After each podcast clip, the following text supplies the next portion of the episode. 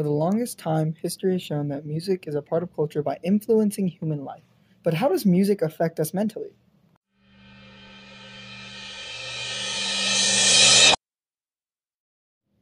Hello, and welcome back to Scale of Music. On this episode of the podcast, we will be talking about the mental effect music can have on a person. Everyone has their own story, so let's dive in deep and see what different people have to say. Today, we have brought in Hunter to talk about his music preferences and what he does while listening to music. Thank you for coming in today. Now, if I may ask, what kind of music do you listen to? Thank you for inviting me in today, Andrew. To be honest, the music I listen to really depends on the mood I am in. Like, for example, my two favorite genres are going to tend to be more country and R&B. Hmm, interesting. Why are these your favorite genres? I'm going to have to say these are my favorite genres just due to how I was raised with my grandfather and dad always listening to country music and my grandma always listened to R&B. Um, most of the time, though, I tend to only listen to country, with this being the whether I'm outside a lot, whether hunting or just doing stuff in general. But I do also listen to rap and more classical rock while working out. Oh, nice. So, as you stated earlier, your music preferences change with your mood. Do you believe that your mood affects music and vice versa? Oh yeah, wholeheartedly. I believe that it changes your mood. Like for example, whenever like say there's uh, times when I miss my grandfather who lives in Missouri, and so usually what I tend to do is I'll listen to old country, which we well we used to listen to together, which makes me feel close to him, although we live really 480 miles apart. And I think this also works whenever I do weightlifting or cardio, for example. Like instead of listening to country music, I'll change it to rap or classical rock, and it makes me feel more pumped and anxious for a workout. I mean, who would want to listen to country music during a workout? well said. But it looks like that's all the time we have for today. Thank you for coming in, and I appreciate you coming in to take time out of your day to answer our questions.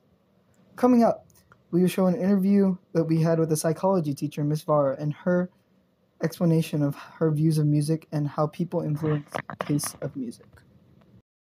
I like to ask you a couple questions. Yes. Um, my first question would be, what is your taste? What is your favorite taste on music?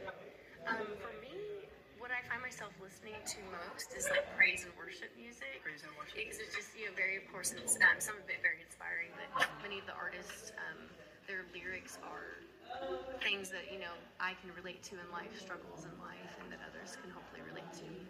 Interesting. And then my second question was, um, interesting. And then my final question would be, who has the most personal impact on your music taste? Who personally has the most? For me? Yes. Um, I guess technically Jesus. um, yeah, yeah. Um, the the praise and worship music is a, has a lot of different variety. Like some might be kind of country, some are more rock or pop or whatever. But um, so so yeah, I think for me that's just maybe I'm just at a place in my life where where um, where I need to hear that. But for me, that's what I try to kind of surround myself with um, to give me and, and, my son, you know, a message of hope and and grace and peace. Um, so, so I think right now, yeah, this part of my life, I like that. I do tend to um, gravitate more towards. I feel like more of the the rock type of feel. Um, I don't know if that's like the young woman inside me. I always liked rock music. I guess you could call it rock or pop rock or whatever. Um, so um, my son tends to gravitate towards more um, pop and kind of like Christian rap and that kind of thing. So we kind of have variety going on in our house and. Um, uh, so yeah, I think that's for me um, what influences me. Yeah, my choices. Okay, thank you.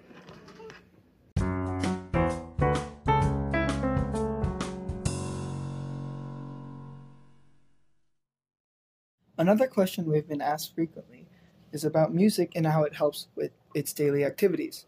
For that topic, I have brought in Hiram. Hey Hiram, thanks for coming in. Glad to be here. So, I wanted to ask you, how often do you listen to music? Oh, all the time whether I'm in the car, in class, or at work, or even at home doing homework, I always have music playing around me. I find that it helps keep me both calm and productive. Huh, interesting. So I also wanted to ask you, what kind of music helps you with your daily activities? Oh, well, that all depends on what I'm doing at the moment. Um, I'm always making new playlists and finding different music to listen to. So it's always changing. But let's say I'm at work. If I'm at work, I'll be listening to something heavier like rock or metal to help really get all my work done faster. Versus if I'm just in the car on my way to school, kind of relaxing, I'll listen to something more laid back. Maybe some indie music or a little electronic, something like that. Do you think that when you listen to music, do you think it helps you focus more on your schoolwork? I think it can. I think a lot of people uh, get too distract get too distracted too easily by their music when they're in school doing work. But if you have it on a low volume with not a lot going on in the music, for example, classical is always great, but not a lot of people like to listen to classical. Find something very laid back, um, maybe even slower piece, quiet on the background. That can definitely help you focus. Okay, thanks for coming in. Of course. Up next, we have an interview with Miss Washler, where we asked her what she thinks about music and how it affects her on a day to day basis. You can start off with the first question, which would be uh, How does music affect your mood on a day to day basis? music can change my mood. I can go into a class with um, kind of a tired or upset mood, and the music can totally change the way that I feel about the day. Okay. What significance does music have in your life? Again, on like a day to day basis. So, music has influenced my entire day to day life and my entire non day to day life. It's why I became an orchestra director, and I love what I do. Why do people listen to music? I think they listen to it for different reasons. Some listen to music to relax, some listen to get away as kind of an escape, and some listen to it just because they love the way it sounds.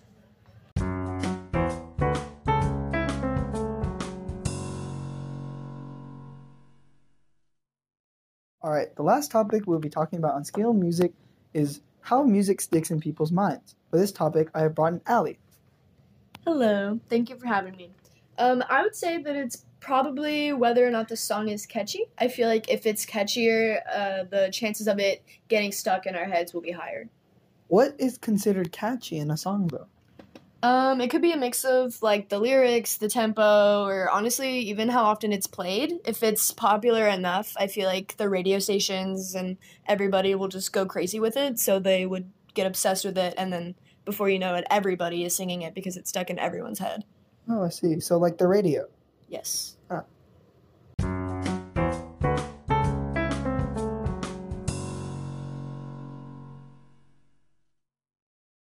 As we just heard, we heard about how songs get stuck in our heads. But our last interview with psychology teacher Miss Farr further explains how music gets stuck in our heads.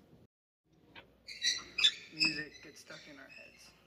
Um, I guess scientifically speaking would be um, typically, obviously, if something's more catchy, you know, if it has like that certain kind of that upbeat, um, it's in maybe uh, uh, it's maybe more like major as opposed to minor. I don't know the, the scientific or the meta, the, the musical terminology, but um, typically, like there, there are studies that show like certain kinds of songs, certain rhythms, beats get stuck in our in our head, which would also make sense to me. Um, my son just recently learned how to read, but when he was a young reader. Um, like the the rhythm of, um, for example, like the Dr. Seuss books, like it has that this flow, this rhythm is shown scientifically, but also just you know within families they can they they can say, hey, this really has helped my child to learn how to read, and I, and scientists would say a big part of that is that rhythm that that kind of goes with the rhyming and everything, and the the flow of everything. So.